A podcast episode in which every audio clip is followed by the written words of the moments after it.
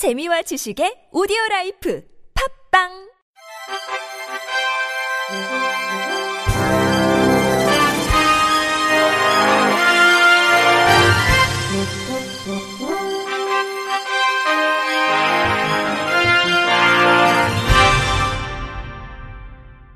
청취자 여러분 안녕하십니까? 3월 21일 화요일 KBIC 뉴스입니다.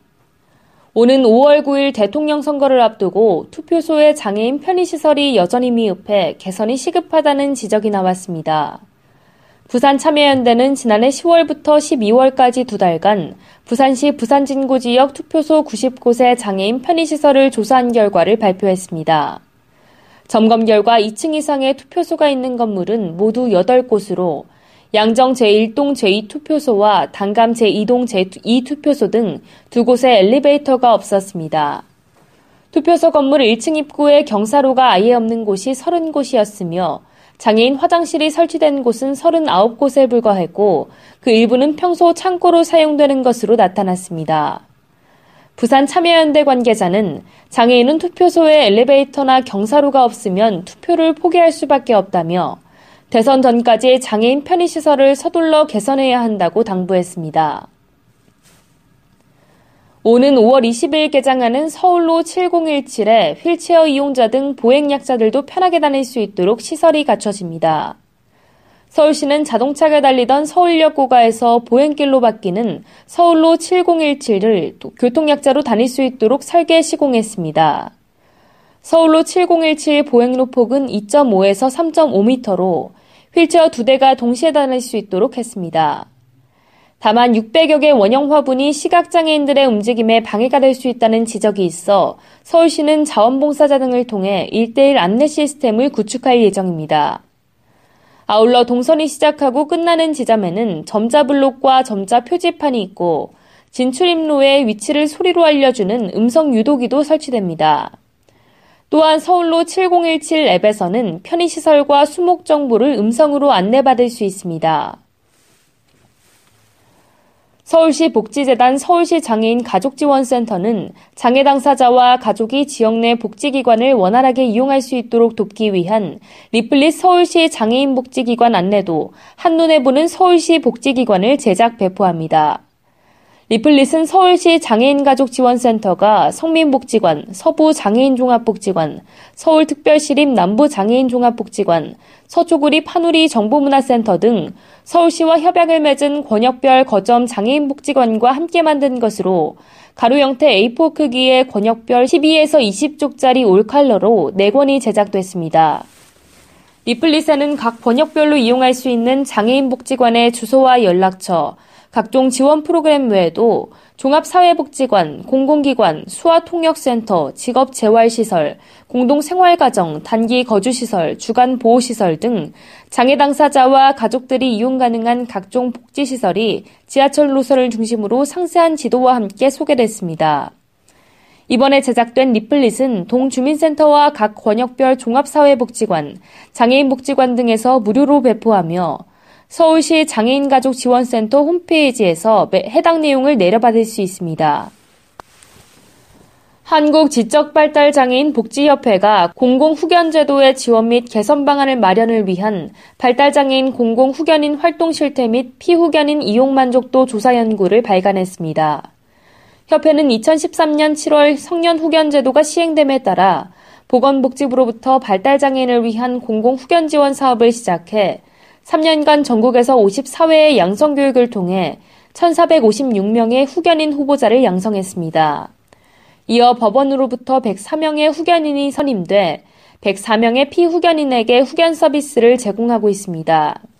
이번 연구는 공공후견법인으로 지정받은 후 지난 3년간 시행된 발달장애인 공공후견제도의 현황을 파악하고 제도의 지원 및 개선 방안을 마련하기 위해 진행됐으며 전국에 있는 78명의 공공후견인과 137명의 피후견인을 대상으로 설문조사를 실시했습니다.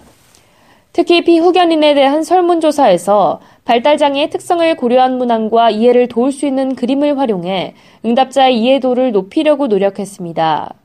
책임연구원으로 참여한 덕성여자대학교 사회복지학과 김진우 교수는 본 연구를 통해 의사결정 대체제도에서 의사결정 지원제도로 패러다임이 전환되는 데 필요한 제도적 보완점들이 발굴돼 발달장애 당사자가 주체가 되어 살아가는 사회가 되기를 기대한다고 말했습니다. 경기도 재활공학 서비스 연구지원센터가 2017 장애 어린이 청소년 맞춤형 보조기구 지원 사업을 시행합니다. 지난 2006년부터 시작한 이 사업은 장애 어린이 청소년의 치료 훈련, 이동, 일상생활, 착석 등 4개 영역 보조기구를 지원하고 있습니다. 지원 대상은 경기도 경상남도, 광주광역시, 대구시, 대전시, 부산시, 서울시, 세종시, 인천시, 충청남도, 충청북도에 거주하는 6세에서 24세의 지체 뇌병변 또는 이를 동반한 등록장애인입니다.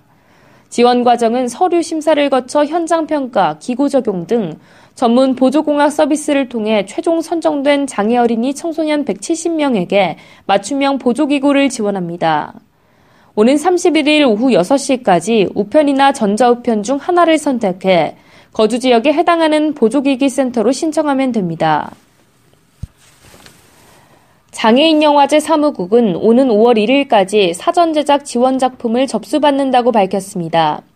이는 장애 관련 소재의 발굴과 장애 당사자의 영상 제작 활성화를 독려하기 위해 진행되며 두 편의 선정작에 각각 100만 원을 지급합니다.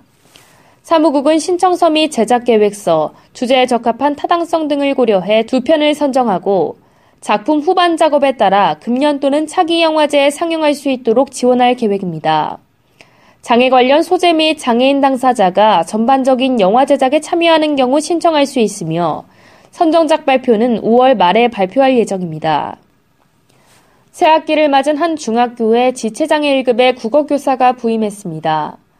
아이들에게 자신의 희망이 되고 싶다는 선생님을 김진호 기자가 소개합니다. 중학교 국어교사 박성욱 씨의 휠체어 위 출근길입니다. 지체장애 1급, 상하반신을 전혀 쓸 수 없는 중증 장애인이지만 특수 제작된 마우스로 학습 자료를 준비합니다. 벌써 1학년 학생들의 이름을 모두 외우고 출석 확인 시간마저 유쾌한 건 연우 초임교사 모습과 똑같습니다. 소소만. 칠판 글씨는 쓸 수 없어도 다양한 학습 자료를 준비해 눈길을 사로잡는 수업. 열정적인 선생님의 모습은 학생들에게 큰 본보기가 됩니다. 인터뷰 서승환, 덕수중학교 1학년. 열심히 하면 다 이룰 수 있다는 거. 하고 싶은 걸 다 이룰 수 있는, 이룰 수 있는 것 같아요. 박 씨가 교사를 꿈꾸게 된 건 고등학교 2학년 무렵. 국어교사였던 담임 선생님으로부터 불가능할 것 같던 일본 수학 여행에 함께 할 것을 제안받은 뒤부터였습니다. 인터뷰 박성욱, 덕수중학교 교사. 주변 사람들도 도와주고 하니까 그런 과정에서 꿈을 이룰 수 있겠구나 하는 생각을 많이 하게 됐어요. 강의 잘하는 친절한 교사로 기억되길 바란다는 박 선생님이 학생들에게 주고 싶은 메시지는 무엇일까? 인터뷰 박성욱, 덕수중학교 교사. 포기하지 말고 좀 자기가 좋아하는 일 하고 싶은 일에 최선을 다해서 했으면 좋겠다 이런 메시지를 전달하고 싶어요. KBS 뉴스 김진호입니다. 끝으로 날씨입니다. 내일은 전국이 대체로 맑다가 오후에 차차 구름이 많아지겠습니다. 아침 최저 기온은 영하 5도에서 영상 6도, 낮 최고 기온은 영상 10도에서 16도가 되겠습니다. 바다의 물결은 서해 앞바다에서 0.5에서 2m, 남해 앞바다 0.5에서 1.5m, 동해 앞바다 0.5에서 2.5m로 일겠습니다. 당분간 기온은 평년과 비슷하겠지만 일교차가 크기 때문에 건강 관리에 유의하시기 바랍니다. 이상으로 3월 21일 화요일 KBS 뉴스를 마칩니다. 지금까지 제작의 이창훈, 진행의 주소연이었습니다. 고맙습니다. KBIC